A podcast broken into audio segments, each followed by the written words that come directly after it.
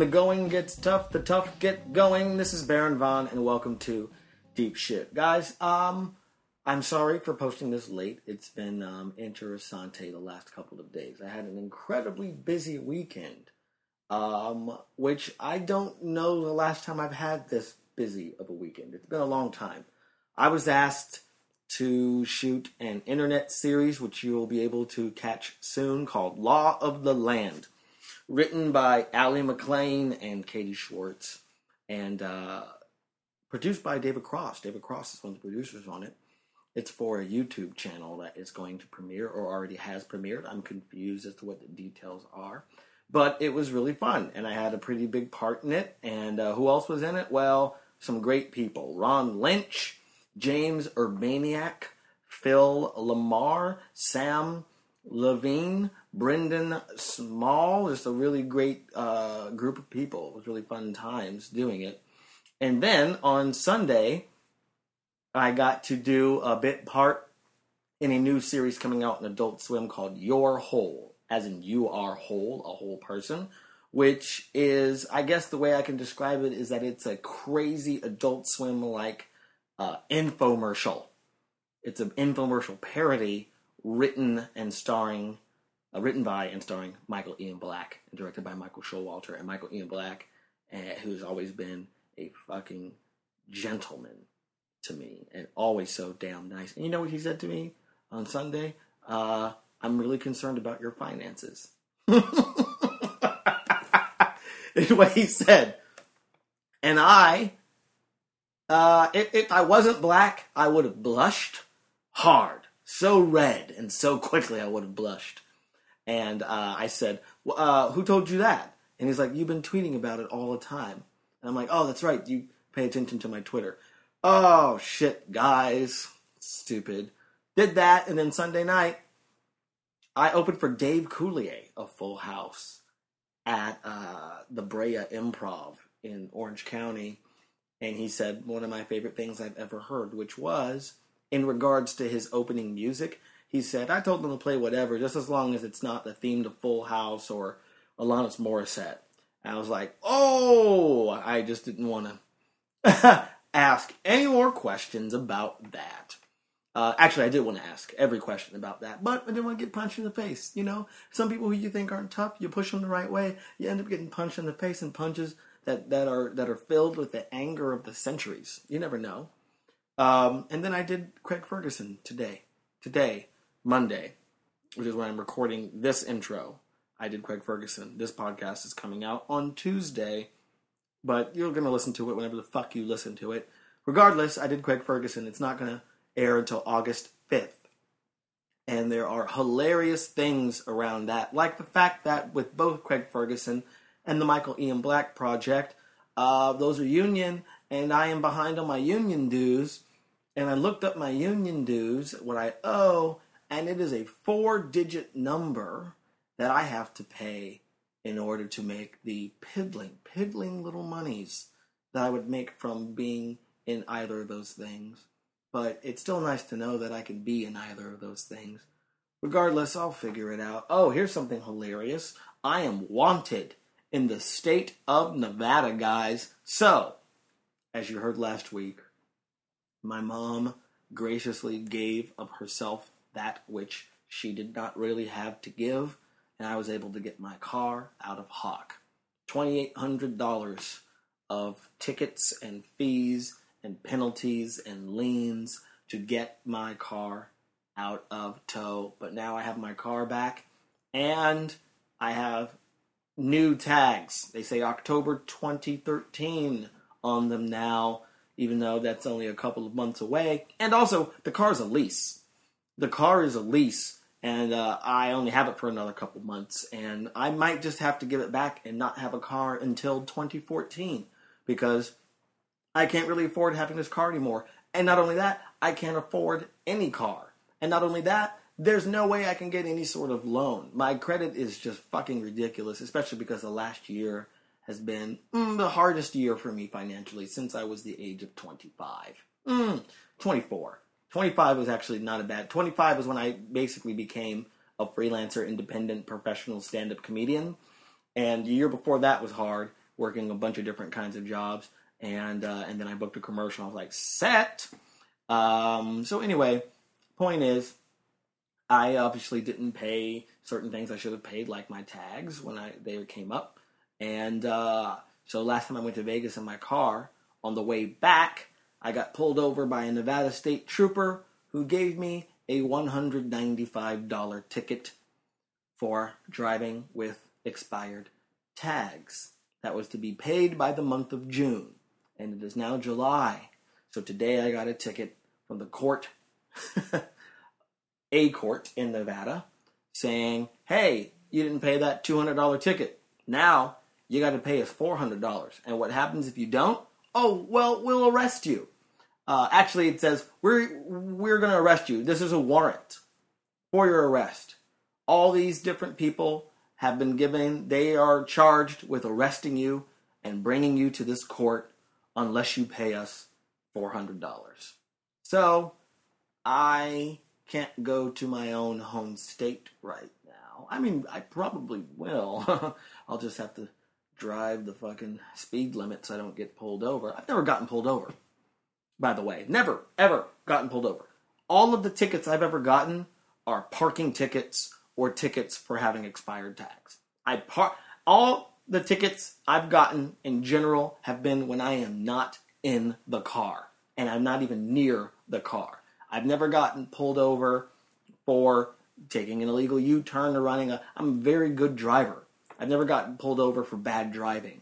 So the one the two times I've been pulled over have both been because I was driving with expired tags, and one resulted in my car getting towed and me having to pay twenty four hundred dollars, and the other resulted in me being wanted in the state of Nevada. Awesome. Guys, if there's anything that I am, it is a poster child for taking care of your shit. Open your fucking mail. Jesus Christ, why is that so hard for me?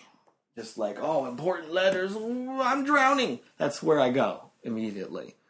It's fucking stupid. Uh, I'm uh, I'm I'm figuring it out, guys. That's my that's my catch-all. I'll be okay for it. I'm figuring it out, guys. I don't know if I'm going to figure it out. Let's find out together.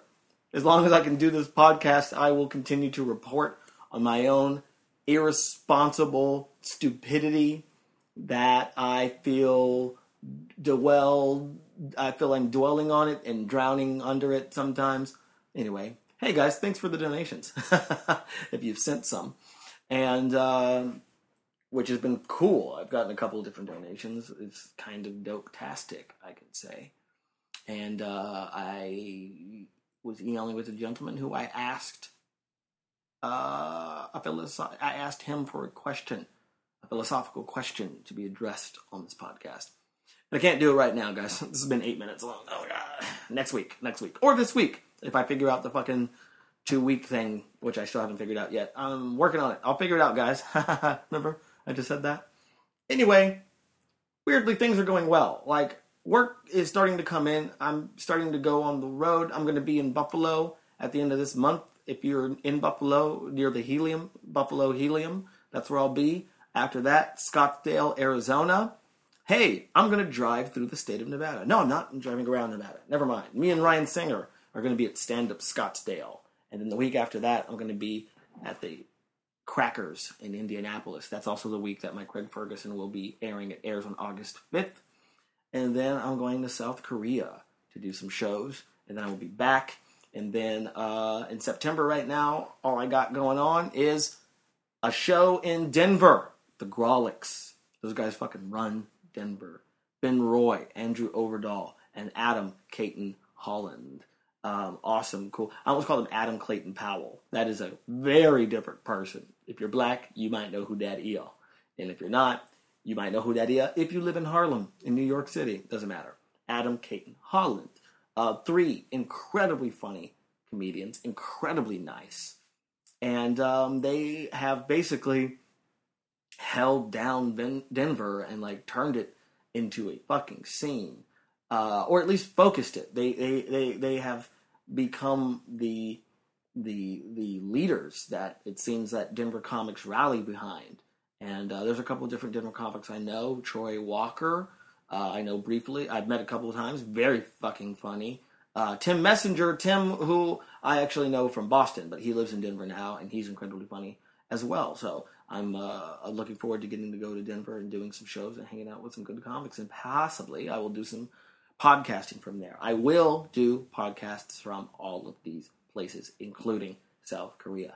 I'm hoping that South Korea will be some sort of, I don't know, spiritual journey, some way to see who I am and what I'm doing.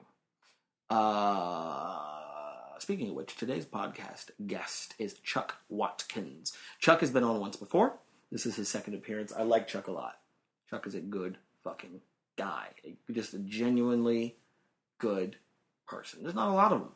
You know, like like sometimes you meet a person, you're like, oh, I like you. I don't even know Chuck that well, but I like being around him. He's got a good energy. He um, and you know, that's how I feel about Ryan Singer as well. You know, and and Mike Kaplan. Mike Kaplan and Ryan Singer, I love because they're incessantly optimistic, which uh, I I need sometimes to hear and need to be around so that way I don't get fucking in the doldrums of my bullshit, which you guys have been hearing all about. Anyway, I um yes, Chuck is the guest, and we are talking about mortality, a very interesting topic. Mortality is that thing which we are constantly up against. Mortality is the wall that we will all eventually come to.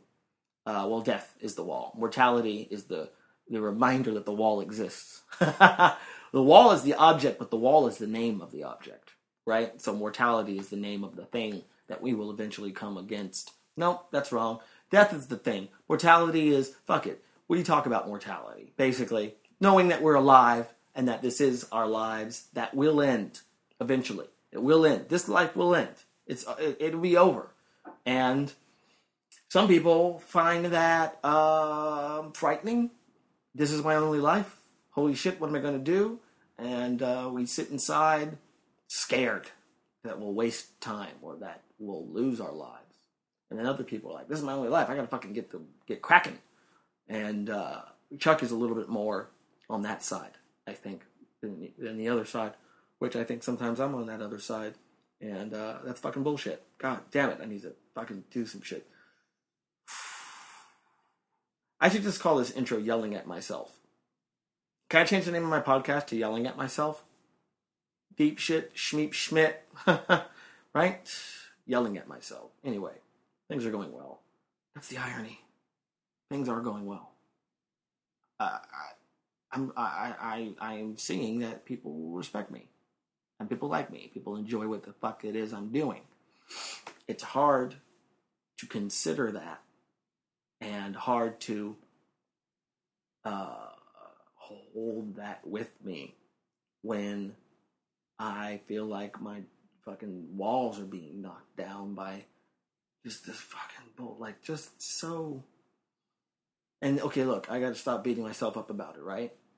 Because the more I go, oh, God, oh, make all those sounds and shit, the more I do that, um, the more I let myself kind of fall into the doldrums of and and and that and the doldrums lie in action. the doldrums lie self defeat. If I beat myself up about these things, then I will fucking not do anything about them. Right? Oh, I'm trying to hear myself talk. It's been uh, almost 14 minutes that I've been BSing with you bitches. No intro. I mean, no intro, no outro, no outroduction. Out. That's not a fucking word. But uh, I'm not to do that on this podcast. On this podcast, or maybe, uh, uh, yeah. So I'll just let it go. Or maybe uh, uh, I like that I had that little tangent. Like you heard my thought change, and I denied it. No, I said to myself. No, I said to my own brain. Anyway, here's Chuck. Shit, tired of getting shot at. Tired of getting chased by the police and arrested. Niggas need a spot where we can kick it. A spot where we belong. That's just for us. Niggas ain't gotta get all dressed up and be Hollywood. You know what I mean? Where do niggas go when we die? Ain't no heaven for a thug nigga. That's why we go to Thug Mansion. That's the only place where thugs getting free and you gotta be G. At Thug Mansion. Portland's got the great one, ground control. It's always fucking packed. Oh yeah. I went there years ago, like ten years ago, and then I found out about that place, and then they they kick all the kids out at six, which is great, and they bring in a DJ and they start serving beer. It's At like, ground control? yeah, Oh, okay. yeah, Now I know. Ground control to major me. yeah. but you were saying you uh, systems and stuff. Oh yeah, I don't have, I don't, I don't, I, re- I just enjoy old, uh, older video games. I don't have the patience for Well, you know the thing is that learning all the stuff about the new stuff. that's how I felt about it because I was Mhm. like out of the video game world for like I want to say 12 years. Sure, that's a long time. Like the last system I had was a because I have a PS3 three right there that I got in I think it was the summer of 2009. It's been around that long? Yeah. Wow. Okay. So I got it in 2009 and I I I remember getting it because I had I was expensive. because I was expensive and I lost my passport Oh. somehow in the process. in the Tron world. I had to go get it, and because I was still, li- it was the last year I was living in New York, and I went to go get it, and uh, that was the summer that I was uh, going to move to LA. So I was like, Mhm. okay, I'm going to do this, this, and this, and this, and I'm going to move to Los Angeles about this time, you know. And uh, I had a little money, and I was upset about something, and I was like, you know what, I'm going to buy a fucking because you know Christian Finnegan at all. Yeah. So he was just in town. I saw him a, a little bit, but he has a lot of great. I always feel like Christian Finnegan and Kumail always write the jokes about video games that I wish I was writing.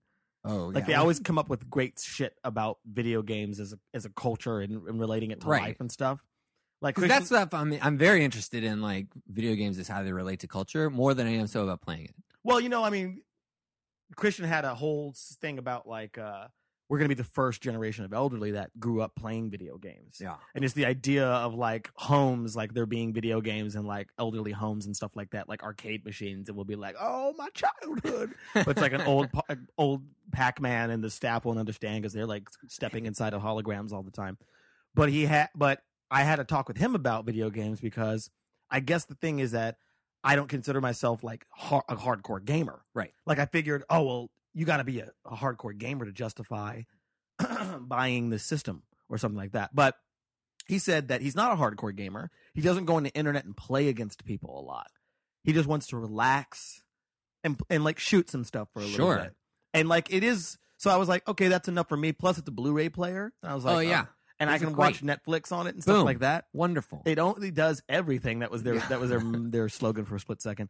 But um yeah, so I bought it and it's like I I these video games that was my thing. It was like there's 12 buttons. I remember when there was 3. Mm. I A, B, and C, X, Y, and Z, Sega Genesis. Sega Genesis Basic, controller. yeah. So I had that was the last time I had a system, and I was like, "There's so many controllers. How am I going to understand?" But every game teaches you how to play it. It's like the training tutorial level. It's yeah, like, as you start the game, it's like do this, do that, and it's Yeah. pretty damn simple and intuitive. And that is the standard for a, a part of the standard for how a game plays now. Is it like how easy is it? right. Is it intuitive? Like, do you have to do this thing over here and then this thing over here at the same time? It's crazy. It Yeah. doesn't work.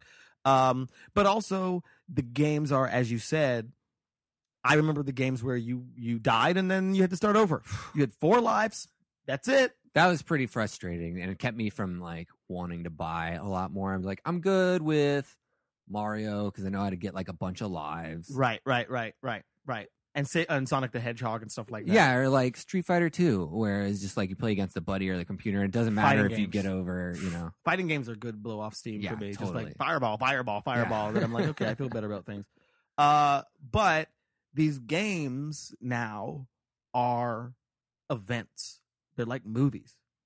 Like there's writing and acting and plot and story and like the way that it's programmed and illustrated makes it better. You know what I mean? That's pretty cool. And you don't necessarily die you get to a save point so it's like you're playing the game on the story you're finding out what the story of the game is and it's revealing itself to you as you play it you know and it's basically like being in a movie that you get to control the main character I heard of depending a- on the game I heard of a really cool one. It sounded way different than a bunch of the other ones. Is like one where it's set in like medieval times or whatever, and it's all about like having patience and waiting. It's called like revenge or something like that, vengeance. and then it's just about instead of like moving through this castle and killing everybody right away, it's all about like waiting for a long time until like the guard passes, and you can seriously have to sit there for like two minutes or whatever, and you think that he won't oh and so like you could go kill him right away, but then all this other shit's gonna happen. But if you like pick your moment, then it helps you navigate the game way easier. yeah and that's what they're kind of like like there's a lot more just instead of button mashing, there's strategy and adventures and and things, missions and stuff like that. Have you seen Indie Game the movie? no, no, it's no. on Netflix. You Yeah, yeah, I- I- it's on my queue. it. It's Yeah. great. It's really watchable. Um, a couple of like one of the guys is like a, two of the guys are kind of tooly, and two of the guys are like, oh, I can get behind these guys, and so it's Mm. got like a good kind of balance. It's a good balance, Yeah, plot wise, story wise. yeah, and like there are hierarchy or whatever. Yeah, but uh, the music's great in it too. It's all a bunch Oh. of video game music, Oh, which I yeah. love. Well, definitely, I'm gonna watch it now. Yeah, it's great. Well, the thing is that like now it's like you play these games, you're supposed to finish this adventure, so it's like you get to a save point, and if you die, then you just go back to that save point. You never go back to the beginning of the day, Yeah. the game. Which Kumail has a joke about save points as a metaphor for life. Like there's certain points that you get to that like I'm you never can't going go back. to that. Yeah, for now that sure. you've passed that, you can never go back. Right. Oh, sorry, save point. That's the only. Yeah. That's as far back as you can go. But um, yeah, can't go back to condoms, honey. can't go back to condoms. Save point. Save point. Save point. You're preg. You're preggers. Oh, you're pregnant. Save point. It's a save point. Abortion. Save point. Um. So yeah. So it's like. Uh. But the thing is that these games are so involved that I rarely turn it on Oh yeah, because Like- you could sit down for a long time. because I'm like, I got shit to do. I can't dedicate 12 hours. It takes 12 hours of dedicated play to like beat a game. And you can do that in a day, but like I would play for like three. Like if I get into a game, Mhm. I'm gonna keep playing until I'm done. But sometimes it gets so involved. I'm like, I got, I can't. Like I was playing uh, Arkham Asylum, the, Oh, the last cool. Batman, and it's like, it's so involved. I got halfway through it, but then I started getting busy with shit. Yeah. I haven't played it for over a year Wow. because I'm just like, I don't, I can't, I can't do Yeah, it. Plus, it's been so long that I'm like, I, maybe I should just start over from the beginning and try to play it all the way through. I I did download uh Grand Theft Auto for my phone, Mhm. like because I was at a point where like my scooter was in the shop and I was taking the subway a lot and the bus, Okay, and coming home it's like you know it's like an hour, sometimes a little more, and I was like, I just like that. That's your life. Like my scooter was in the shop. yeah, boom, yeah, my life of luxury was life of- temporarily put into a standstill. The scooter had gone uh, pooter, and I was like, okay, computer. Yeah. Get this kid A out of here. Uh I yeah, and so I bought down downloaded Grand Theft Auto for like six bucks or whatever, which is the most expensive app. That is expensive for like an iPhone. yeah. Yeah, for an app. I did pay like twenty dollars for a synthesizer once on my phone, but it is pretty cool. Um it's pretty sweet. I don't have it anymore because it took up so much space. That's But that was really super fun. And then I remember I accidentally got to a point where because you can take your car in and save it or whatever and save your mode, but then I accidentally deleted everything. And at one point, and I still wasn't halfway through the game. I hadn't made it over to the other part of town yet. And I was Son of like, a there's just bitch. no way. There's no way I'm going to fucking sit through all this crap again. Isn't that like that's such a? I feel like that's such an impending technological fear.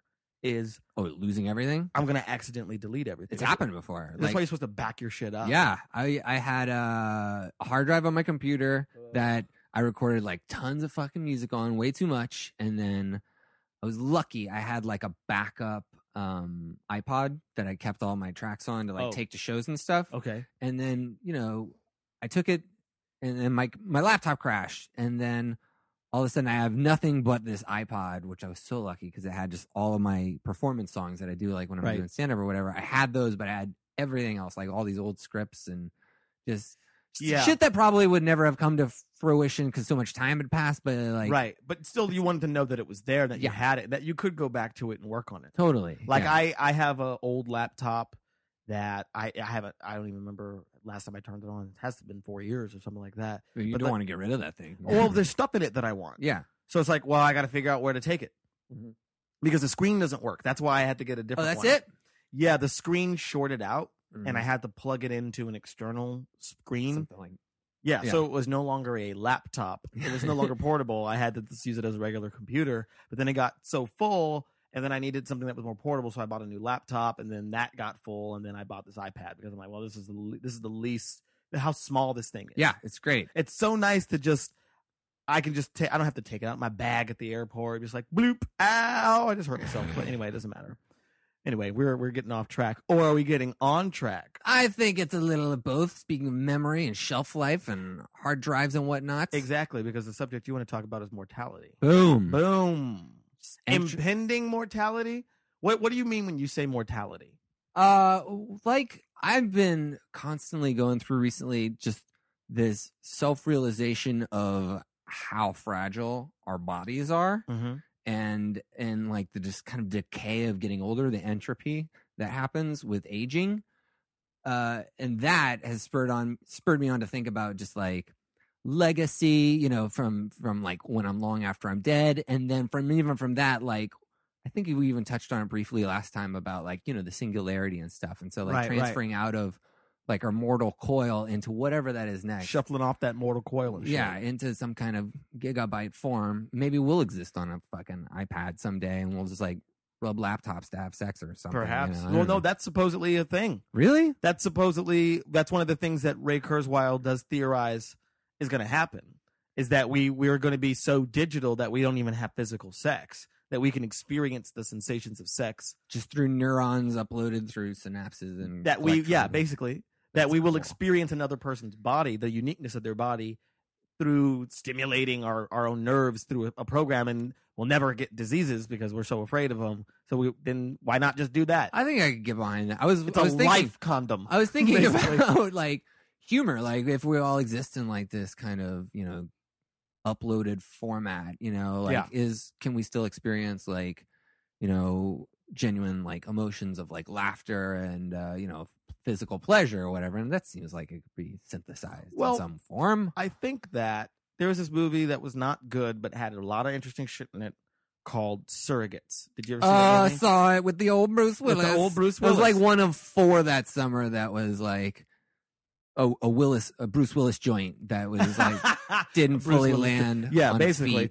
it wasn't a, it wasn't a good movie, but there was some interesting ideas in it. Oh yeah, totally. Uh, But I think that speaking of mortality and speaking of physicality, I think that we are moving towards more digital, more digital, more digital. But as we also know in our lives, I think that what's going to happen, and some people theorize this as well, is that live, real, tactile experiences are still going to be a thing that people seek. yeah, Like it's like we're going to be so used to computers, but people want to go on vacation. yeah, People are going to want to go skydiving. People are going to want to go see live play or live comedy to be. I don't know about a communal- play, but Yeah, well, depending on the point, to have a communal experience that we're going to be so disconnected and using these machines and devices all the time that it's going to be there's going to be like camps where mm-hmm. you go to turn shit off. people will find a way to monetize that shit, like the human experience. So, oh, they, oh, yeah. definitely, definitely. It's like, do you remember touching? Come on down to Father Jacob's Touch a Lot. It'll be like Pandora or Spotify where you can like feel things for a second and then like an ad will play and you can't feel anything. It's like, do you want to upgrade to like the full pleasure experience? Pay ten dollars a month. But I also think there'll be like like reservations, like in the Yeah. movie Surrogates, Mhm. where there are people who they're they're just gonna only live life. They're not gonna live through these digital like buffer great. devices. I'm off. I'm becoming like a not a luddite, but like just getting away from. I don't pull out my phone hardly ever anymore. I don't look on the internet. I've got like one website I go to, AV Club. That's like my homepage, and I like Oh, see whatever dumb infotainment news, whatever sarcastic thing they have to say Right. about box office you're like, I'm gonna go exist. Yeah, and then it feels great. Like I've got so much fucking free time to waste uh, otherwise, you know, you know, Yeah, like exactly. shitty Bruce Willis movies. But That's becoming a thing. My my friend Baratunde wrote this big fucking article, uh, hashtag unplug. That was the name of the article. oh, okay. And he did it. He like did it for like three weeks, where he just unplugged. Everything, Yeah. like all social media, or are we talking? And this guy, like Bear Baratunde, I've known him for a long time. Mm. He's the first person I ever heard of Twitter through. He's the first person I ever heard of Foursquare through. oh, so he's super connected. he's super connected. Yeah. And so he was like, I have to because he doesn't even live in a place anymore because he tours so much. Mhm. He travels so much. He has a personal assistant. So he's like, I'm going to just not answer my phone. And he he said he announced for a full month, I'm not going to be tweeting, liking, checking in, replying to emails, replying to texts, blah blah blah blah blah, all this stuff. I'm just not going to be doing it. And he said as he set a forward to undo, he realized how hard it is to turn shit off. Like he I just bet. like all this stuff is not only the psychological of like I'm missing on things, but like all these things are connected. You know, his Foursquare is connected to his Facebook, is connected to his blog. It So drives like, me crazy how many things have to be connected. Like, why does somebody have to know what I'm listening to on Spotify? Like, why does that have to show it? Why do I care, care what you're listening to on But Spotify? that's the thing, I'll we're- talk to you and have a conversation about we're it. all about integration. God, fuck So he's that. like, he didn't even realize how many of these things he's connected Yeah. to each other, and he has to disconnect them so that way he doesn't get an alarm from that thing because of this other thing and all this stuff. So his his assistant or his friend assistant, I think, um, was basically like, she's the re- the emergencies. Like if something happens that he needs a call about yeah, or an email, she's like, you got to do this thing. So she was checking his email for him that's great. and stuff. but it's like I didn't even finish reading the article because it was a little long. And then I needed Yeah, to start some other about shit to do, I yeah. was like, well, okay. He's like, wow, this is a long article. Let me just look at people's baby pictures real quick. Oh, cute, cute, cute. Uh, let's see here. Let me go back to this article. What's going on in Afghanistan right now? Mm, okay. Set up a tiny URL. Link I to couldn't his even article. unplug long enough to read an article about unplugging. Twitter is kind of the worst because you can always just refresh and you like. I I try, I if I'm writing at the computer or at my desk, I won't have the internet open. But I'll some mornings I'll just come up and be like, I should tweet some. Yeah, I'm productive. And right, then, right. You know, you start doing something else, and you're like, I heard a little Twitter break or whatever. I'll say something funny, and then like fucking 20 minutes goes by, and you're right back there, just re- hitting refresh, looking at everybody else is What else? crap. Everybody else is. That's absolutely right. Everybody else is out there living their life. I see all this food they're eating, and then you're fucking in some kind of weird fake shame spiral. They're fucking Instagramming all this sushi. I'm so mad at Instagram right now, and Why's that? because people take pictures of every, and people were doing it before with TwitPic or whatever. This is, but people are so bad in the. mo- I've been seeing just a shit ton of movies because I got the time now. Right. uh, and even through the announcements about like at the ArcLight of all places, you know, like the fancy movie theater where they have the people come out and say, "Hey, put your cell phones away, okay? Don't do it." Uh, like people are still have their phones out and they can't not put their phones away, even through that, all the way up through the trailers, which is fine because I know everybody knows that they're supposed to put them away during the movie. But like even in the trailer, I shouldn't have to like be distracted from somebody like five rows over and Where you see the rows over. light in their phone. Yeah, I'm just like trying to see what the fuck is this asshole looking at? What is it doing? What? Just gets under my craw. It's the FOMO, yeah, the fear of missing out. Oh. I get that, man. When I'm at a movie, I do whatever I can. I'm trying to do this thing now when I'm with a person up close as a human being, Mhm. not checking my phone. It is so hard. I love it when I'm walking like down Hillhurst or something, and there's people on dates at like Dom's, Little Dom's, the restaurant. and they're just texting. Yeah, they're texting like both of them, or like the girl be just like sitting there like twirling her drink, and the guy will be like trying to pull up something on his phone to show her the girl. Like you know what girls love when guys play with their phone more. Like that's totally charming. yeah. Some great picture he took of his buddy when he was drunk or something. I would assume with these touch tones that it just makes his hands more sensitive for her body. Uh, yeah, Touch phones, touch touch screens, touch touch tones, tone touch pictures. screen. with the touch screen, which screen touches, touch touch screen, screen screens. Anyway, so this all connects. Yeah, well, it's the fear of living missing out for sure as far as relation to mortality. Like I'm Mhm. always worried that I'm not in the present enough, you know? Like Mm. I so I have to push these other things out. And that and then like I just like the last time I talked to you, this was right about when this started to happen. Like my knee just swelled up out of nowhere. It just got big and weird and I couldn't walk.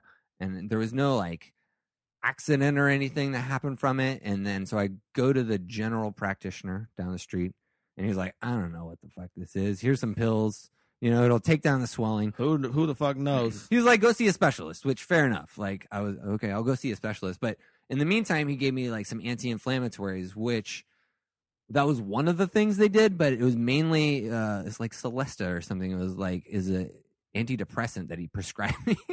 so Really? yeah, it was like I just had a shit doctor or something because he just put me on this thing that gave me like this very laissez-faire attitude towards my knee. I was like, you know, it's just life. Wait, he gave you an antidepressant? Yeah, because one of the things this particular antidepressant did was it like lowered like inflammation in the lower back and leg region.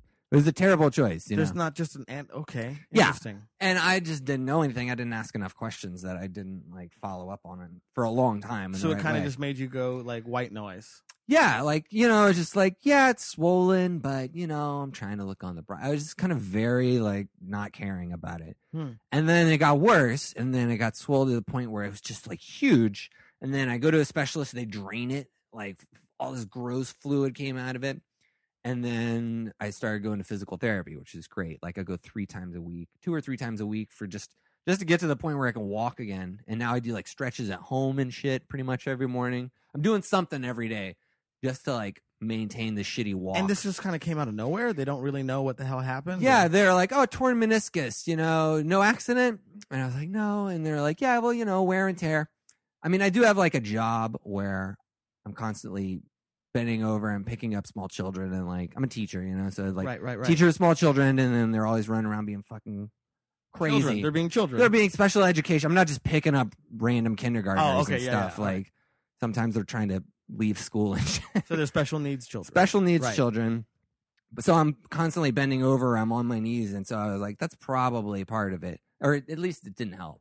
Um, because while I was where it's summer now, which is great, uh, and I feel better than I felt in six months. But every day I still wake up and this thing is sore, and I'm fucking mad. And then I just feel like if this could just happen out of it's like nowhere, nothing really, just by growing old. Like what is what is next? Well, you know, but that's the thing is that technically it isn't out of nowhere. Mhm.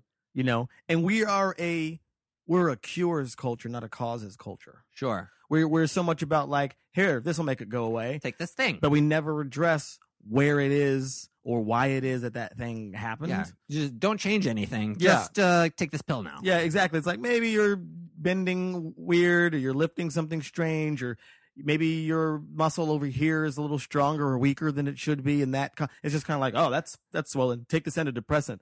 What? yeah. That's it, that's but that's what we are. so it's like in a way and that, and that's the thing is like I keep thinking about and keep talking about um you know, like there's all these new interesting studies. This is why I think it's like with we're, while we're moving towards digital, the digital, the singularity, we're moving towards this digital revolution. Uh, at the same time, I feel like we're learning things about ourselves that we've never known, and that we are really, I feel like more so than ever, because I think because probably because of how technologically advanced we are, looking to ancient cultures and like old ways and old remedies. oh shit, they figured out like just ages ago. Yeah. Yeah, and we're because because we we labor under the the illusion that the world we live in The present world is the best. is the Yeah, best. Yeah. Right? That's that's Voltaire. Yeah. That's that's that's right. That's Candide right there, right? So it's like it's the best of all possible worlds. And that everything we've ever done has been basically leading up to right now. yeah. That we are the pinnacle of evolution, the pinnacle of technological advance, advances, advan of being advanced technologically. Speaking so well today. Um, so everything that is before us, we kind of write off as primitive, and they didn't know what the fuck they were doing. And oh, isn't that isn't that hilarious? They thought Zeus was a thing. Yeah. Anyway, I got to go to Scientology class. Um, so it's like we, but I think there are a lot of people that are looking to those old things and those old ways that are just kind of like, hmm, you know what? We had a lot like, like especially like ancient Egyptians. Like Yeah. we're we're still fascinated by them, and they they knew. We're still finding out shit that they knew that we don't. There's some like thing that I saw on Netflix or something. It was like they may have even figured out electricity, Yeah, yeah, and I'm like, I'm Yeah. in. yeah. the the pyramids of Gaza. That's fucking great. Yeah, and and Tesla kind of redid it. That was that's the whole thing that Tesla kind of discovered a lot of stuff that the Egyptians already knew, but he was just basically like they didn't create electricity; they focused it. Electricity Sure, yeah, already it was- Yeah, exists, it's just already there. and that's what Tesla was like. Electromagnetism is it's a fact. I am just figuring out a way to focus Yeah, it. That's why it makes no sense to charge money for it because it just it's like saying. It's like charging money for air. That's Yeah. the way he was looking at it. and but it- Thomas Edison's like, whoa, hey, that's an idea. Yeah. How about we give you this much air for this much money every month? Mm, me and my Ma Bell agree. So it's like the point. The point being that there are, as well as there's a lot of things about medicine and our bodies and stuff that I keep reading about, just thinking about like what it is that we were, what our bodies are designed to do, because the world that we live in isn't necessarily the world that we were designed to be living. We made our world Yeah. right? But our bodies are these machines that Earth has already created for a certain purpose to be able to do certain things, and very few of us do those things. You know, so it's like, well, what is it supposed to be? Are we, we hunters? Are we gatherers? Are we blah blah blah? So it's like, you know, we're supposed to basically hunt for food all day and barely find it. like we're really Yeah. hungry by the time we find. so we have these. We're supposed to have these lean, muscular bodies or something like that. We are totally heading towards those Wall-E people that are in the chair, you know? which Like, was, that was so, so, spot on. surprisingly deep. When Yeah. I, I was just like, "Whoa, this, This- movie is this like shit got deep. real. this shit got real. Where our bones have deteriorated because of our fat asses. Yeah. Wow, wow, Wally.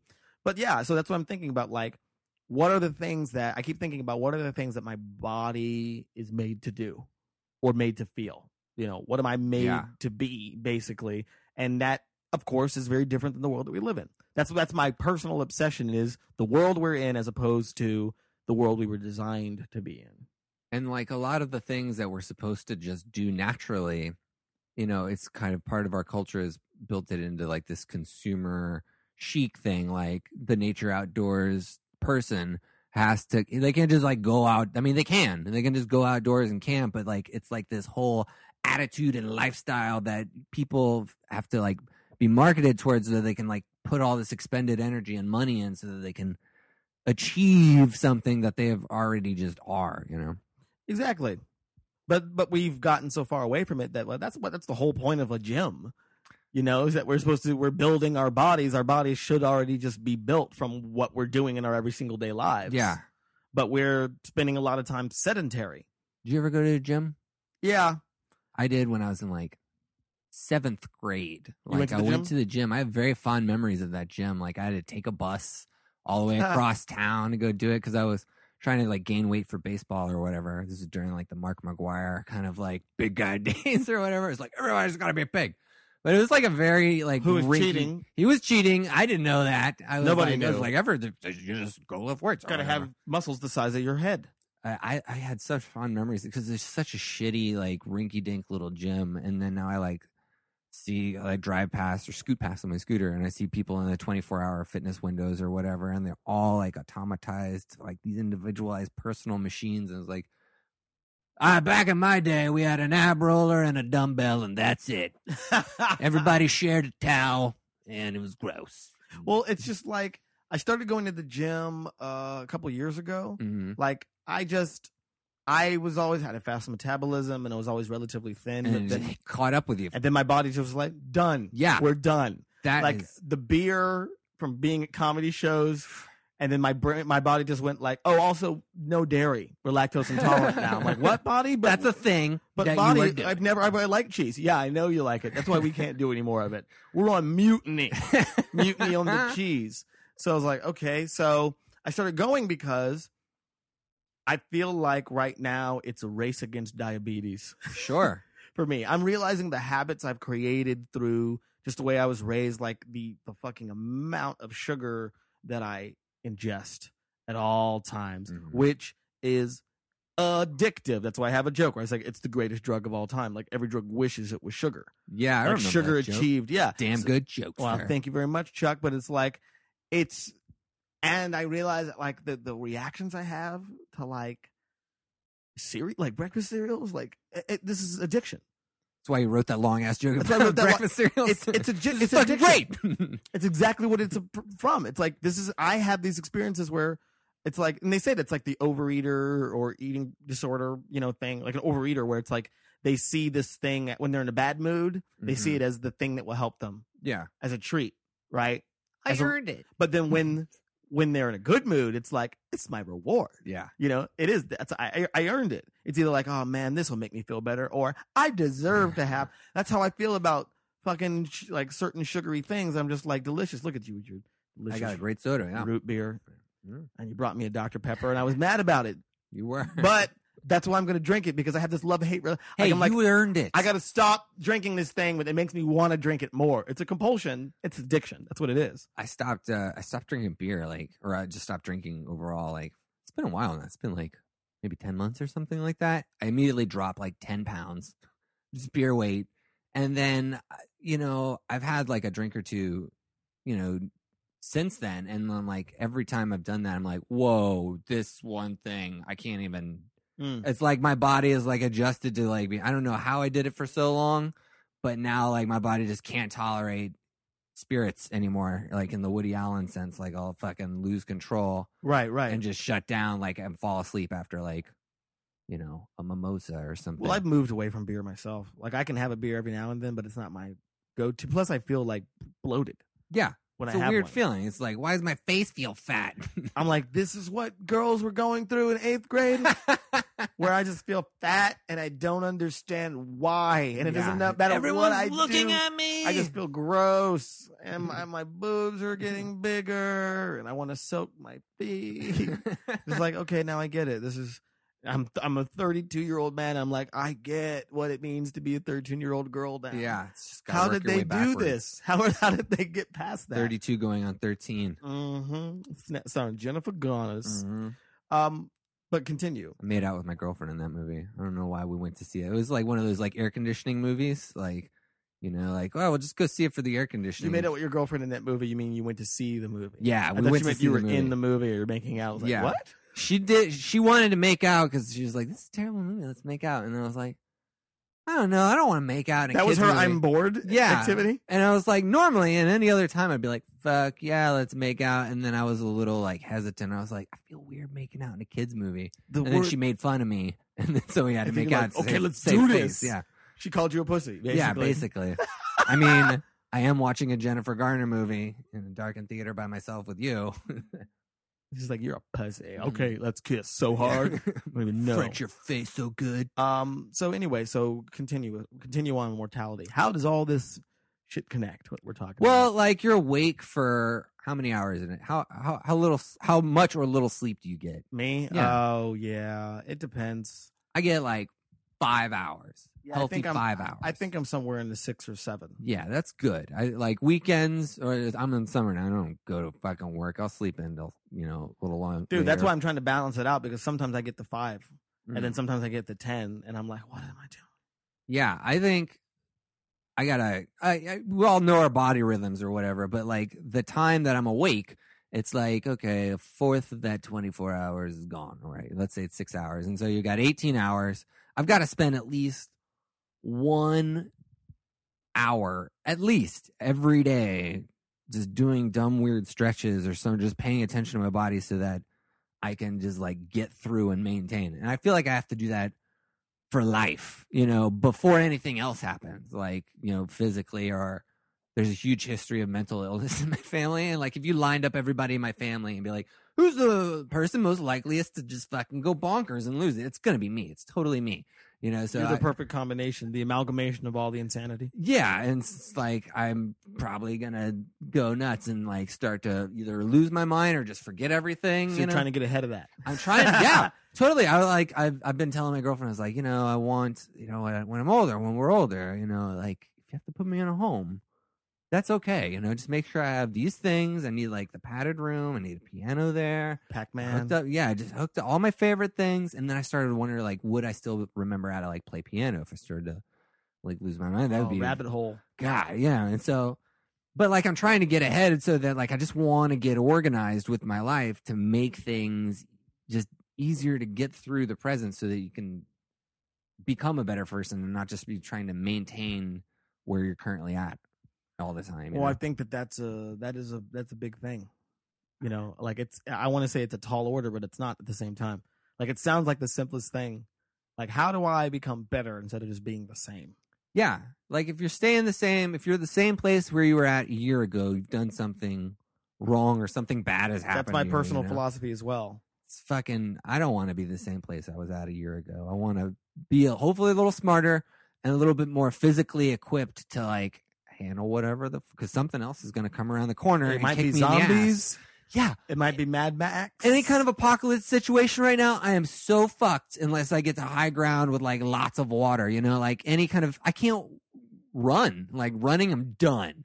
I used to. I was so fast in high school. I was like the fastest kid in the fucking school because I was running from bullies all the time, and I was on the track team. But like now, all the bullies were on the track team.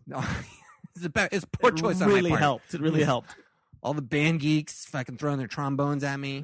there were like 76 of them. Yeah, It's a big parade. no, no, no, no, no. Um, you don't have the rights for that. Um, yeah. So I, I'm just worried, man. I'm just, I, but uh, at the same time, I'm very positive. Like, I'm glad that I'm thinking about, you know, my body and my mind and just trying to move forward because I see the rest of us staring at our phones all the fucking time and just being like, these idiots don't even know that the world's passing them by and that we're all slowly dying and decaying within our own bodies and souls. You know, like I like I want everybody to be like as in the present as I am. I'm not trying to like brag and say I'm in the present all the time because I'm clearly not. But I just want when I don't have my phone out, I want anybody else in the world to have their phone out, and I want us to all be thinking forward instead of having our like. I'm selfish, and I want everybody to see things the way I see them. You know, that's oh, this is getting weird. Dictatory.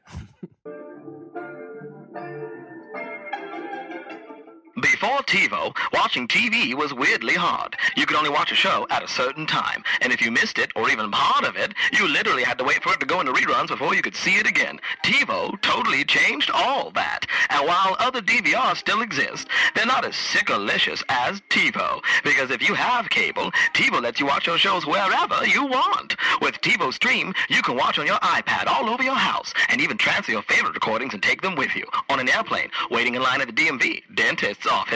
TiVo makes other DVRs look like they were designed by some Soviet committee. Only TiVo searches both cable and the web to find any movie, any show, any video at the press of a button. Netflix, Hulu Plus, Amazon, YouTube. Now those are just like more channels in your TV. And with the TiVo Mini, one TiVo box works on a second TV. From the couch to the kitchen, from the minivan to 35,000 feet. TiVo makes TV about a thousand times better. Do you cook? Do I cook? Yeah, you cook your own food for the most part, or are you out? Like I know when you're on the road, there's no like. Well, no actually, option. you know, I've been trying to instigate this thing in my life that I've been calling new traditionalism.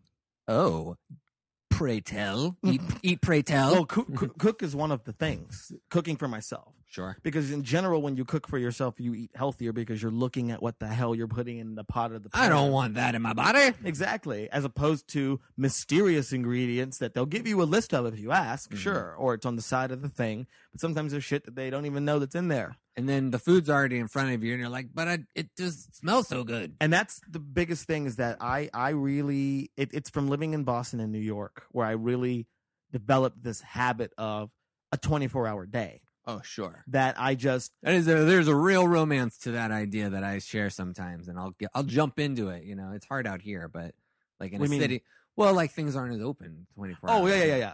And that's the thing. Like in Boston and New York, I, I weaned myself off of fast food because in, because in Vegas it's just fast food. Yeah. you know it's a driving culture so you don't stumble upon new things you just are driving to the places you already know Yeah. so it's like in boston i can walk down the street and there's a mcdonald's right there and a burger king but there are five local places right there that i can get a burger for the same price Mhm. that uh, is made by a guy who's going to hand it to me and it's infinitely better Yeah, and your experience just in general is like everybody knows what a Big Mac tastes like. or Exactly, whatever, but know? like a burger, like a good burger, like it's like, oh, this is a place I can get a good burger, and this burger Yeah. tastes like this only in this place Yeah. because this is the only only this place makes it this way. I went to this kebab place out in Atwater yesterday. That What I- about kebab? uh, what? No, just making fun of him. oh, okay. Was- no uh, kebab, kebab. Go ahead, kebab place in Atwater. It was great. It was like uh, I had a burger. Uh, I was like, I'm gonna be a wuss and have a burger at this kebab place, but they served it to me in like a very delicious hot dog style bun with a burger all chopped up, just like you would like a hot dog or something. Fucking great. Sat outside, wonderful. And like I ordered big fries, which I never do, and then like I was like, I was like, oh, my girlfriend and I we can split these fries. Was way too much fries, but like that's I I always I'm a big fan of way too much fries instead of like not enough. oh, or that's something. why that's your nickname. Oh. The business card said Chuck, way too much fries. Watkins. Yes, I was yes, wondering where that was from. uh it's but yeah i i like i like having even if it's not entirely like the healthiest choice or whatever if i do go out to eat i, I have, Like is like i don't want to do anything i've gotten too used to before because my life will just be like this series of reruns you know or like 30 minute increments like okay here's the part where i sit down and you know, contemplate what it looks like outside of this window while I wait for my food. yeah. You know, that's no fun. But the thing is that like I am trying to well that the habit that I developed is that there's always going to be options Yeah. everywhere I go. I can eat at any time. So what I've taught myself to do is not even think about food until I'm hungry. It's Which a is great rule. Great rule of thumb. well, but it's already too late. I feel like like I by the time I'm hungry, I don't have the patience to like put something together. right. And what I do is, uh, I'm really hungry. Then I order something because that's going to be quick.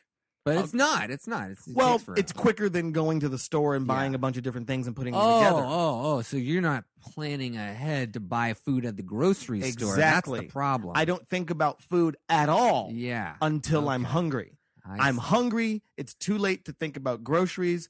I'm going to go get some food at this restaurant. Yeah. I eat that food, then I'm not thinking about food anymore. You should go to the grocery store after you've eaten at the restaurant. No. they always say like, "Don't go to the grocery store When you're hungry. But Yeah. that's smart. But like, if you go, if you've just eaten like some meal out at a restaurant, you'd be like, "That was good. I would like to have something similar to it." Or like, "I don't want anything like I just had for the next couple of days. What can I get that's in my immediate what you call it?" Well, that's what I'm talking about. Like, I am trying to introduce those habits. Yeah. Where it's just like, I need to, to plan ahead. Mhm. So I know, I know tomorrow I'm going to be hungry.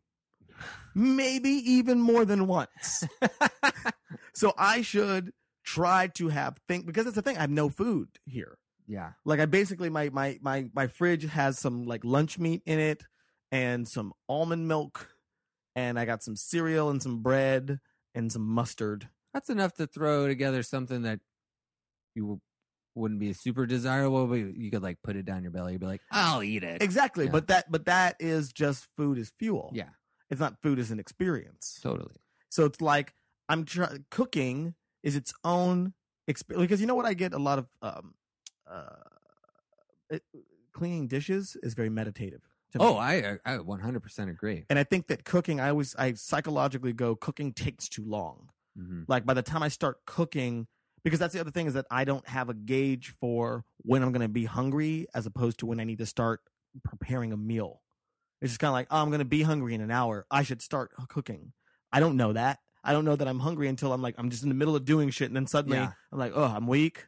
I'm looking a little dizzy. I'm real pissed off for Getting- some reason. I'm pissed off. I'm irritable. I got a headache. My stomach is going wow, wow, wow. My stomach is basically sounds like a Waka Chicka guitar right now. Porn Um, guitar in your tummy? it sounds like my stomach sounds like the singularity right now. it sounds like HAL as he's being shut down. Daisy.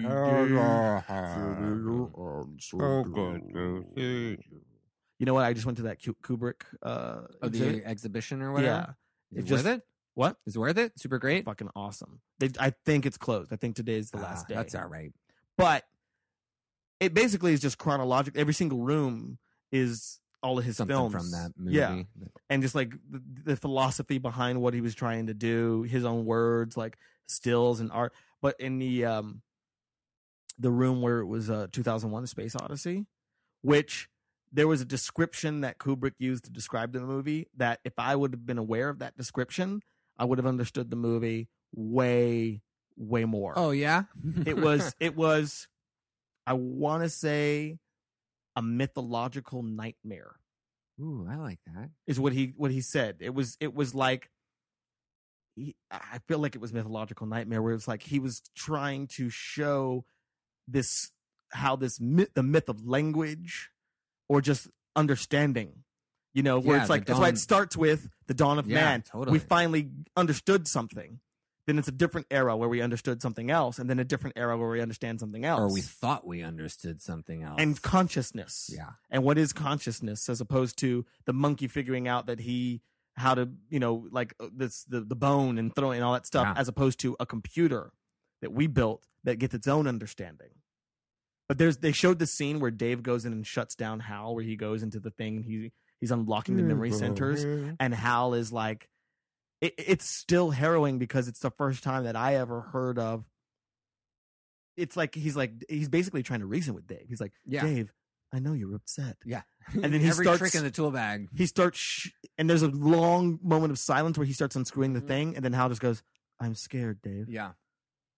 What's cool Dave, is that like in most movies when I'm you want to shut off the computer, you just like unplug it. But this he's got to go through all these things, so it's like very drawn out. and it's talking at him, and it's like it's fucking terrifying. human, yeah. It's like I'm scared. It's like it's such a weird. I remember being like, oh, like it blew my fucking mind. Anyway, that's a. I have a fucking- cool side note on tangent. that movie. I'll get you a copy of it. My buddy had this job at like the San Francisco Art Institute where he's like one of those computer lab monitors Ooh, for nice. all of the like, you know, film geeks He's a working on the computer lab project. monitor. yeah, he's, he's a monitor Yeah, they monitor? pl- you plug him in uh, Ah, okay. to your old laptop. Is he 7020 uh, 720 DPI? His resolution is He- pretty shitty. 720p. Smoked a lot of weed. Okay. Uh, but uh, he had so much time on his hands just late at night because it's like a 24 hour lab that he took 2001, dropped all the sound out of it, and then um, just ma- remade the soundtrack with uh, Radiohead.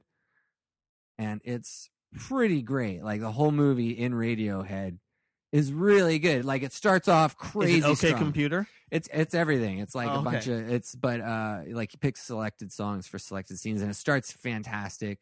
In the middle it's kind of like, oh, this is still happening. This is still a thing. Maybe I wish the sound was on. And then the end is just like fantastic. Hmm. I tried to watch it all on acid one night before I went to work one day. That was a bad idea. Co- Perfect combination. Yeah. Anyway, long story short, Oh, too cooking. late. Yeah.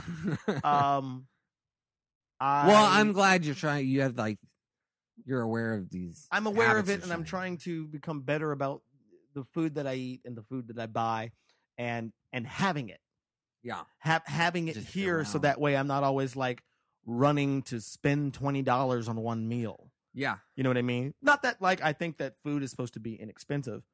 You know, like and that's a big thing, like um thinking about food. Food is a gigantic thing, especially in terms of mortality. Which is kind of like we're thinking about the cures and not the causes. Totally. But a lot of what we're putting in our bodies and a lot of what these again, when it becomes about capitalism, everyone's just like, Oh, I was talking to somebody the other day about like how, oh, you know what? It was my mom. Yeah. I went to Vegas for my little my youngest little sister's high school graduation oh, that's nice. and I was sitting there with my mom and I was talking about this idea of supermarkets and saying something about like we I, I was saying to my mom we moved to Las Vegas in 1989 maybe. Maybe it was 88 or 89 right? Hmm and every now and then I look back and I go that wasn't common yet. That was like the beginning of that happening. Oh, people moving to Las Vegas. P- people just moving in general. Oh, yeah. as a thing like it was like it used to be you grew up or you grew up the end. Hmm but then 80s, right? yeah, my parents moved from Virginia to Austin in like '85. And the 80s is when it was like we're moving because of work. yeah, There's not enough they work didn't know anybody in are. town. They just like move. There's a job. There's a job over there. So Yeah. it became about moving to places for work where you know no one. No Yeah. str- you, everyone's a stranger. You go to this new place and you just move. So the 80s is where that became common. And it's really only what 30 years old It's not that long. that it's like it's been the most common thing that like you move, you know, like it's so common now. I hear people be like, "Oh, I was a military brat and I moved around and stuff like that," right? Yeah. So, what happened was this is my theory is pre supermarket in the 80s I think is the era of the supermarket. Oh, totally. It used to be because you lived where you lived and that's where you lived. People got used to seasonal foods. Yeah, regional, regional. I was almost gonna say regional dialects, but it's similar. It's kind of like you talk like the way you talk because you're from a fucking place. You're from a know? place. So you're used to certain fruits and vegetables. Oh, it's cherry season, Yeah, right? That's when you get cherries. That's it. yeah. The I cherries live. grow and that's fucking it. I And then live. you don't in have cherries. Texas, great Texan, Texas, Mexica's Tex-Mex. cuisine. Yeah, and Texas, growing up, I didn't know about any of that shit because we were a fish sticks household, and Mm. I hated fish sticks, but I didn't have the balls to tell my mom until I was like nine years old, and then the era of fish sticks had passed. There was but- some point where I, I I loved them, and then suddenly I was like, oh, these I are like, gross. wait now. a minute, fish doesn't actually come in this form. you don't fucking get a stick out I of have not learned anything about the stickfish Yeah. in school. I've heard about stick bugs, but clearly we don't need those. I hope. I went. uh They had like, um, you know, rodeos and stuff in Texas all the time, and county fairs are a big thing. Mhm. And so you go to the county fair, and then HEB is the big grocery store chain in Texas. Yeah. And then they had a replica of Henry Edwards Butts, two T's, uh, his first grocery store. Um, from it was a replica. It wasn't the actual one, but it's like made the specifications, and it was small. It was like a store. You know, it was like the size. It was of, like a market. It was a it was family a market. you know. And I just remember being like, "Where is everything? You know, where's the frozen food section? You know, and, like my mind being blown is like, oh, people used to just like get shit from down the street and sell it, or like grow it in the backyard. Well, a mark. There was no farmers market because a market was a farmers market. yeah, totally. There were farmers, and then there was a market. They traded shit and they, They- sold it. That that was basically it. yeah. So people got used to seasonal foods, they got used to regional foods, but then we started moving so much that people didn't realize. I I Yeah, wonder. the IT systems manager moves to town. but he did, he's in a place where all the foods that he's used to don't exist, Oh, that's right. Yeah. and he's like, wait a minute, where's my where are the fucking cherries, right? So we've moved enough, and everyone brought their expectations for what they expect. Now we have to have everything everywhere. We have to have everything everywhere all the time. and we have to have two brands to keep the prices low so they can war with each other or more. I hate fucking going into the detergent aisle because I'm just like, whatever is the cheapest. It's all neon colored. It's like a whole wall of confusion. Like this one gets the stains out, this one keeps them in. Like it's like way too much. wait, wait. It's What fucking- detergent keeps the stains I don't know, in? the one where I forget to put shit in the laundry. oh, okay, all right. The no detergent. it's it's yeah, it's The- instead of Tide, it's just like time. It's not detergent. You're just a detergent. You are deterred insurgent detergent. from being a gentleman. Um, yeah. So the point is, is that thinking about food in that way, it's like it it, it affects our health.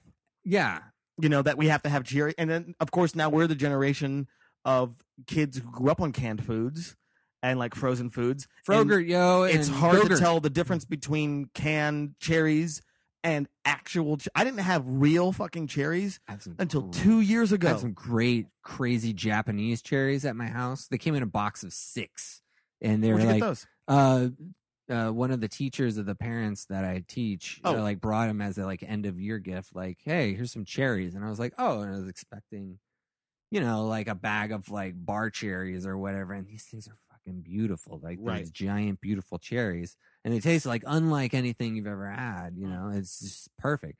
But I don't want to be one of those types of people that's like a foodie. You know, No, no, no. But I'm not saying that. I- I'm not talking about being a foodie. I'm just talking about being considerate. Yeah. I don't think that it, a foodie is a weird thing. It's just people who are thinking about food, but they're they're thinking about food as like a piece of art. yeah. Where it's like it's a like gastro a- it's a gastrointestinal experience. into how it relates to your like class structure. You know, it always breaks down to like I'm eating this because I can afford to and I'm better than you. But that's the thing is like we we have it's just about been been about getting the most for the less for the least. Yeah. Like the most stuff for the cheapest that we're not we all have a palate and we all have an ability to taste things, but we've spent so much time basically bludgeoning our taste buds With like sugar With- and and fried with sugar fried and sugar. cholesterol and fried shit, and I'm as guilty as the next motherfucker. But I'm started to try to rethink, and it's the hardest habit to undo because I've, I'm just used to this. Yeah, because you've only been doing it supposedly three times a day for your whole life. You know, this but it's like break. it's a couple last couple years, and that's the thing. It's just kind of like I eat a meal sometimes a day. I do that. Yeah. It's just like I don't eat until five. Sometimes six I don't eat for night. like a day and a half, two days, because like I'll just drink coffee and then I'll go to bed. I'll get really hungry and I'll like be like, oh, I guess I'm really hungry. It's like one in the morning. I'm not gonna fucking cook an oven pizza like I used to. I'll just go to bed, feel like what it feels like to be hungry, wake up, and then like have the fucking pig out on pancakes or whatever. and that's where I'm trying to change the shit, especially because I'm like I feel like there's ways to anticipate how much I travel. yeah, and the kind of shit that I buy and and like you know like I used to get annoyed that like uh, uh women are constantly stuffing their faces. Like I just felt like every female I know has a baggie of Of just stuff. shit in Yeah. their and wasabi all the- peas all the time they're just putting little snacks in their Yeah. faces. I'm like, do you need to eat con- all the time. constantly? But I started going, maybe they're right. That's a smarter idea than like I just save up all my hunger for one big fat fucking Yeah. meal and then I feel defeated, like I lost a fight to a burger because it's been like a full day and I'm like, oh, I'm gonna now. I'm so hungry, I'm gonna eat this thing and I eat it and I feel just fucking like, oh, Yeah, I guess oh. I got to go to bed for like eight hours. basically, Yeah. and it's five o'clock in the afternoon. You know what I don't like is is on on planes. Everybody it's like a fucking Greyhound now, where everybody brings their fast food bag Yeah, onto the yeah. From the, plane. from the from the airport, like the Yeah. airport McDonald's. like they need i'm not saying we need healthier options like in the world but like at least like one thing in the mcdonald or in the airport that doesn't smell like total cardboard trash or whatever because it sucks to get on a plane and then everybody around you is just like bacon farts for like two hours it's the worst well, and that and it speaks to again what our priorities are food wise. That i need something our- right now That mm-hmm. our our airports are filled with McDonald's and Burger King and Pizza Hut and, and the custom is like oh we'll just go to the airport we'll have a meal and it's not even like a meal in the traditional sense it's like we'll have some fuel so we won't be hungry I won't pass out. Yeah, exactly. And then if you eat on the plane, it's going to be the most expensive shit, Sh- and literally shit like Blue just Terra chips. Good, but, but, but they were eight dollars. At Yeah. least they were eight dollars. These are the bluest Terra chips that I could possibly have. yeah, organic blue. But it all, it all, it all relates. It's all like, you know, like you eat better, you live longer, and you get more out of your life while you're while you're going. Yeah, I it. think the goal is to like not fetishize food so much to the point where like it becomes an event within the day, but it's just like this nice thing that enhances the rest of your day, you know, because you can experience things more clearly or happier because you're not, you know, feeling bad about what you just ate, Right. Or or fetishizing it and like you know, ogling over it so that you spend the whole night. Like I've had lunch and dinner with friends before that are like the foodie types, and then like the whole night is about this meal and it's like well there's what about you and you're like what is the rest of your life i don't want to hear about how you urban foraged this or whatever Right. Right. But th- again, that's still it's still the desire for a real experience. yeah that's still that's still that's still going for like again, that's their version of a play yeah or a movie. It's just kind of like, well, here's what I went through to get this dish and what it is, and it's like it's a tactile experience. you know what's weird is i've been seeing ads for like the great horror camp out weekend and it's like you know it's like you know a scary movie weekend that you go to Oh yeah, they have to run for your life. Have you seen that? The No, what's the, that? the marathon where you run from people in zombie costumes. Oh, okay. Wow. That's see, that's that's interesting to me. I have no idea. I couldn't do it. I would get eaten and turned. Like Well, they have to like put makeup on they me. they they there's flags on you. oh, okay. like like like, Like flag football. football. That you're basically running from these zombies, and they pull the flags from you. Once you have all the flags pulled, you're out.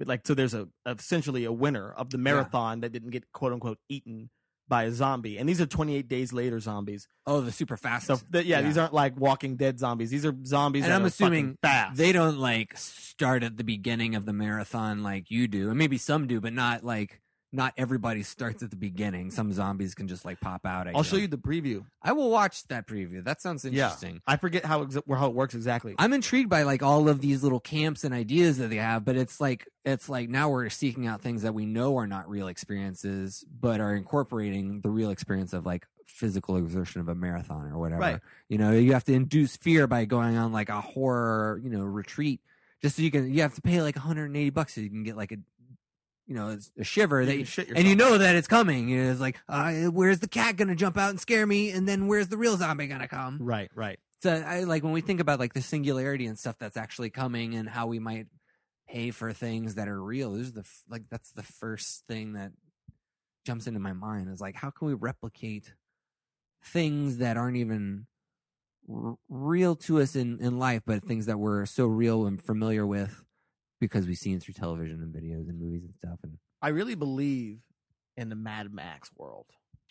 oh, it, pff, I could sit and dream about that all because the time. well i don't i i don't believe that prehistory and like primitive cultures and tribal cultures uh are as violent as we've all been taught to believe they were yeah, i believe you know in general more like there was violence of course there's always violence but it was not the go-to thing. But there is something about the human spirit that, like, uh, I think embodies like compassion and like you know well that's what we always group fi- we- mentality. That's you what we always forget about because because we're so afraid of violence. We're so afraid of selfishness and manipulation that when we see it, it's basically like, ah, I knew it. Yeah.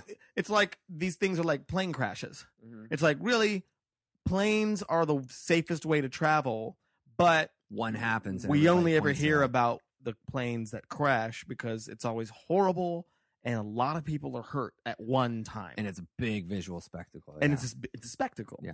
So we kind of project humanity like humanity is a plane crash.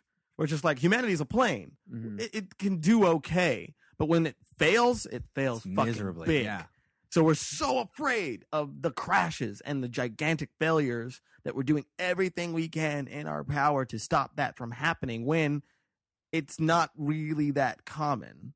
I feel like it's like point point is is that I think that primitive cultures were a lot more communal communal and communicative Mhm. and peaceful than we give them credit for. They weren't all warlike. But we have taught ourselves to be warlike. Or we've taught ourselves to like use the tools of our own society to like marginalize others th- in like in purely bureaucratic ways that make it seem like it's okay or it's somebody else's fault.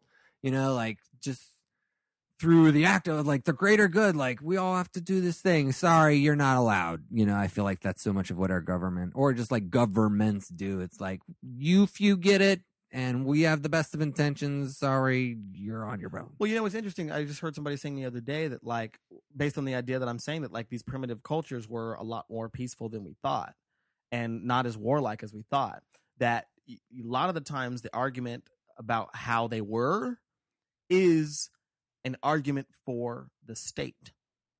Sure. It's just like we were killing each other left and right before we invented laws and governments and religion.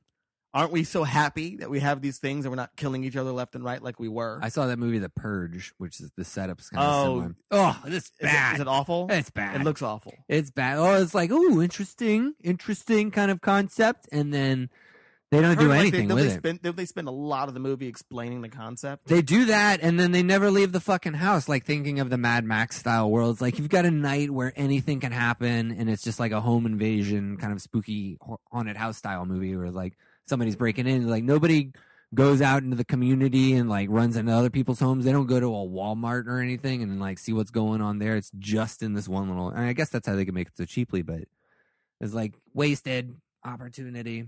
Yeah, it could have been something bigger. Well, the point is that I, I believe that we're we're headed towards because we're we were so convinced of our warlike natures, we're so convinced of our selfishness and our manipulation, and everyone's out to fucking get us that we're just gonna we're just gonna treat everyone like that. Yeah, like lockdown mode. we're I, I feel like we're gonna go to that place where it's like we're gonna have limited resources and everyone's just gonna be shooting each other all that. It's gonna be the Wi- Wild West, Yeah, the Old West, where it was just kind of like this lawlessness, and I feel like we're headed towards that, back towards that, because we because it's it's sort of a post-capitalist. Once we invented capitalism, it's the kind of it's that's the thing point. that would happen. Yeah, It's safe safe point. point. It's hard to go back from capitalism. You know, I mean, there's a lot of places in the world that don't have it, and uh, and you know, people are like, "Oh, China's next," but like, China's a capitalist country now. Like, they're not communists. Yeah, they're just not. They're they're not a democratized capitalist yeah. China and Brazil are like the other big. Let's go to Brazil, dude. Let's just move to fucking Brazil. Dude, someone told me it's like the third biggest economy in the world. yeah, they're doing great, man. But like anytime I see Brazilian wonderful. TV, it's just like women murder. shaking their asses all Yeah. the time. That's I'm all about it. So it's like, how are they getting anything done? Maybe that's what it is. Everybody's so happy, dude. Everybody is just like, you know what? You just turn the TV on, see ass shake for a couple of times. You're like, you know what?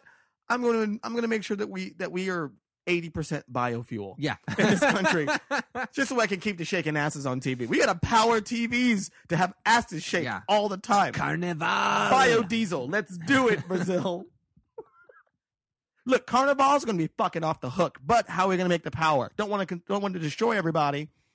Who knows? Yeah, so you gotta have one smart guy who does all the work, and then everybody else gets to shake their ass after that. Exactly. Anyway, we're getting off track. Oh, or yeah, are yeah, we? yeah. It's Well, uh, where do we take this from? Let, let me let me steer this ship of Steer it, mortality. steer it, put it all what is together, the Chuck. takeaway lesson from all of this? Like, I feel like we're both, you know, constantly walking around being encountered with our own mortality and just like these subtle ways of like food or my dumb knee or something. And I I like the idea that we're both kind of on a quest to improve ourselves. Uh, I, I'm wondering if there's not something else that I'm missing or that I could be doing that's better for just my personal growth so that the rest of my life I am, you know, in a state of uh I don't. I'm, I'm afraid of that point in my life where I just shut all the doors to everything new. You know, I'm starting to do that now. Like, I don't want to see a fucking play in a theater anymore. I'm done with that experience. I used to write plays. I hate them now. You know, I don't want to shut my. Mouth. Well, do you hate plays or do you hate everything that comes with a play? I okay, yeah. So I do hate everything that comes You with hate a play. you hate the politics of theaters Mhm. and actors and directors Yeah. and producers. and the weird pretentiousness that comes associated with it. But I know what that experience is like, and I know that there are great plays out there. I don't want to see them anymore, and I'm starting to notice that I'm just shutting my doors to a lot. Like I'm never gonna eat Ethiopian food. Like I want to eat Ethiopian food. Dude, Ethiopian food's fucking incredible. I know, but somebody's got to like put it in front of me. I gotta like.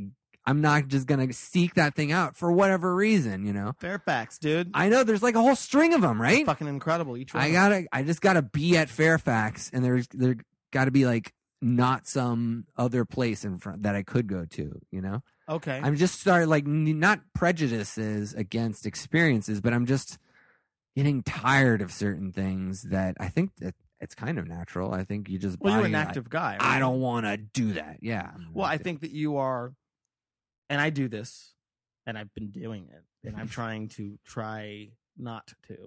I'm trying to try not to. Is I get very fixated with the things I dislike about something I do like. Hmm. Is that the the things I dislike that surround this thing that I love They're ruining my fun experience. are ruining the fun. Yeah. And so I just like I love this thing, but all these fucking people have to go through all this to get to that. Therefore, it's not worth it. Yeah. But I I'm just- wrong. all the time. I'm But I have to rationalizing I have these to things. reverse that line of thought. That the thing, the destination is worth it. The journey is I'm I'm getting uh, all this anxiety about like, oh, I'm going to have to deal with this and this and this and this. But at the end, I do get this thing. Yeah. You know what I mean? I'm thinking specifically about like going to a comedy show that I might not want to, and like like oh I'm gonna have to deal with this guy's gonna be there, or you know like oh what a pain in the neck, and then somehow by some miracle I'll convince myself to go. I'm like you know what that was pretty. It was- alright. yeah, good, exactly. you know? I do that same thing, man. It's like it's hard to get me out of the fucking house once I'm at the party. Yeah, I'm fine. yeah. But I will obsess about all the things I do not want to happen. You know, for a lot longer than it might actually take all those awful things to do. exactly. And I'm and I'm what I'm doing is I'm thinking about every awful moment I've ever had rolled into one. They're thinking, all gonna be at that. Ha- It's all going to be yeah, there. The first yeah, five minutes of it is going to be half of all the awful things. Yeah. The second five minutes is going to be the other half, and I'm gonna, I'm not going to make it. That's what that's what I that's what I'm thinking, right? yeah. So it's just like you got to uh switch that pendulum, you know, that the balance of it is just kind of like the negative outweighs the positive. So you have to go back to thinking about well, what are the positive things that I actually get that that that feed me, Yeah. feed my soul. I'm trying to do that. Like I hate. I like the ocean, but I fucking hate, Hate the, the beach. beach? Me too. Holy shit, me man. fucking too, Chuck. Beach always brings his friend like wind and sand, who I just don't get along with, you know. And it's like my girlfriend almost every weekend for the past weekend or for the past couple months, she's been like, "You want to go to the beach?" And then I say no immediately. Like you need to give me like advance notice so I can prep myself for going to the beach. And next weekend, hopefully, we're gonna go to the beach because I'm I'm ready for it, you know. And I love the beach. I like I like fucking flying kites or watching other people fly kites. That's all I need is shit up in the air and I'm See, just great. I know? think that's the thing that sometimes we we we're fulfilled by being spectators. Yeah. Like I like going to the beach to listen to the ocean. yeah, it feels great. But I go to the beach usually fully clothed with a book. Mm, And if I go with someone, they're all about like I'm going to be in a bathing suit, I'm going to go in the water, and they will not stop giving me grief about the fact that I am not experiencing the beach in the way that they're yeah, everybody's got to have their own way. It's just like like dude or dude or girl, I just want to fucking sit here Mhm. and read this book and listen to the fucking ocean. I don't need to go swim in the water. I don't I- need to do. I all brought my shit. like uh, sticky tennis ball thrower catch thing. We can do. exactly. Well, why? Let's just have some fun. Like we're here. Yeah, we're having fun. This is fun. Let's fucking give it a rest, man. One time though, I did go to the beach with a friend of mine, and she brought a frisbee. Frisbees are pretty fun. And you know what? It was kind of an empty beach, and I was kind of like, I don't want to fucking throw this fucking frisbee. But then once I started throwing, I'm like, you know what? This is actually kind of fun. Well, the, the empty beach part is key because like you've got a limited range. You want to do something physical. I want a lot of space. And she I never gave me the grief. She didn't give Oh, me the like, good. come on, let's do something fun. She was like, hey, you want to throw the frisbee around? I'm like, yeah, I do. Yeah, because you didn't fucking make a whole ordeal out of it. She didn't make an ordeal out of it, and then I didn't feel all fucking like, ah, well, now, now I'm thinking about it too much. yeah, I think that's the key, Chuck. I think it's like we got to make activities and keep ourselves involved. I, I really truly believe like I almost feel like the cure for all antisocial behavior is being around people. The thing you want the least. Yeah.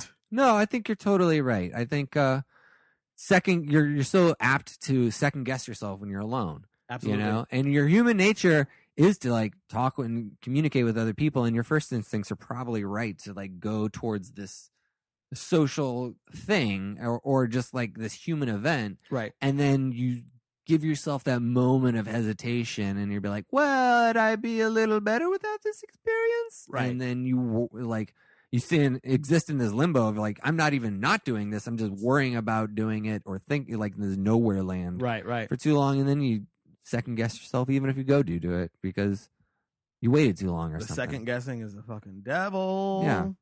It just embrace your life yo and that's what I'm. That's what I'm like. I'm. I. I, I pendulum swing. You know. mm-hmm. I go so long without doing anything, without seeing people. That I'm like, I I, can't same, fucking yeah. do this. I got to go do things and see. I didn't go out, I don't think, hardly at all last week, and I'm going to go out every night this next week. You know, and it should be a little bit more balanced, but that's just the way Well, I but- roll. but you know? It's balance. It's still trying to find that balance. Yeah, exactly.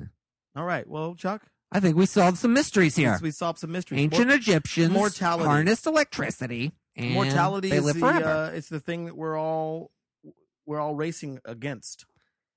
You know, yeah, Or- I'm going to slow down against racing. You don't have to. We, we think of mortality as this or death. yeah, our own mortality, it's it's an inevitability. So I think a lot of people live their lives as a competition as a competition like with that inevitability, yeah. as opposed I'm to to beat this thing or outlive it. I'm going to chase it. I'm going to delay it. exactly. And I think that uh, the way to go about it is to make it a companion. Sure. Is to instead of running from it, run with it. I'm not getting angry about getting older. Like we're probably about the same age. I'm like 32 and I'm 18. 18. Okay, well, never mind. Sorry, Literally- pardon. Yeah, yeah. You look good. You look very mature. Yeah. Um, not gonna drink at bars with you ever again. I'm gonna get thrown out. Yeah, I know. Uh, People don't even ask me. but like, I don't feel bad about like getting older or anything. I feel like I'm finally like a grown up in the first kind of positive way. Like I'm Mm. like finally like a mature adult in some ways, and I like I like it. I feel good. Like I don't feel bad. Like I'm I'm the opposite. no, yeah. I'm just uh just gonna be graduating high school forever, yo. Yeah, exactly. Class of 2013. class of every year. the class of every year. But you were saying I'll cut you off. Uh, I don't know. I just feel fine about getting older. Like, and I'm probably won't feel that way for you know forever. Like, I'm sure once people hit 40, they freak out, midlife crisis style or whatever. Honestly, like I'm gonna buy it instead of a convertible. I'm gonna buy like a Donkey Kong machine and put it in my. I I apartment. I I'm I, I shouldn't think of this, but I have been thinking about yeah, we're the exact same age. So I'm thinking about I'm looking at 40 now. Yeah, Like I spent a lot of staring time that shit down hard. Exactly. I didn't think about I was thinking about like I'm looking at 30 25 26 Mhm. you know once I turned 28 I'm like now I'm looking at 30 right I'm like wow I'm about to be 30 Yeah. but now I'm 32 and I'm like I'm looking at 40 I'm like but that's still Eight eight, years years away, away, yeah. well seven ish but it's like yeah I'm gonna be 33 this year soon ish couple months but like I'm like Ugh. Yeah, I'm looking down 30 but like I mean I'm looking down 40 but like I don't need to think about it that way no, yeah. It's the the milestones are uh, are daily. They're not. uh They're not these big tension lumps eight years down the line from now, where we we're only allowed to evaluate our lives on the decade mark. You know, that's weird. that's true that's true You can only evaluate your life uh, when you're 10, when you're 20, when you're 30, uh, when you're 40, everything. You got to let it all fall to shit and get a hairpiece and a fancy car. And then uh, the rest of your life is making up for that mistakes that you made at 40. life is all about collecting things Yeah, oh, totally. Whoever has so the- many things, whoever dude. has the I most so things, many. wins Mine are shiny and shit. if they're shiny I and take new good care of my shiny things. oh, okay Yeah. you gotta shine those shiny things Replace my girl's hymen every other year. Uh-oh. Boom, shiny. Keep that shit polished. wax it down. Replace it every year. Mhm. More like a hyphen. Nope. All right. Talk to you later. Get the crap out.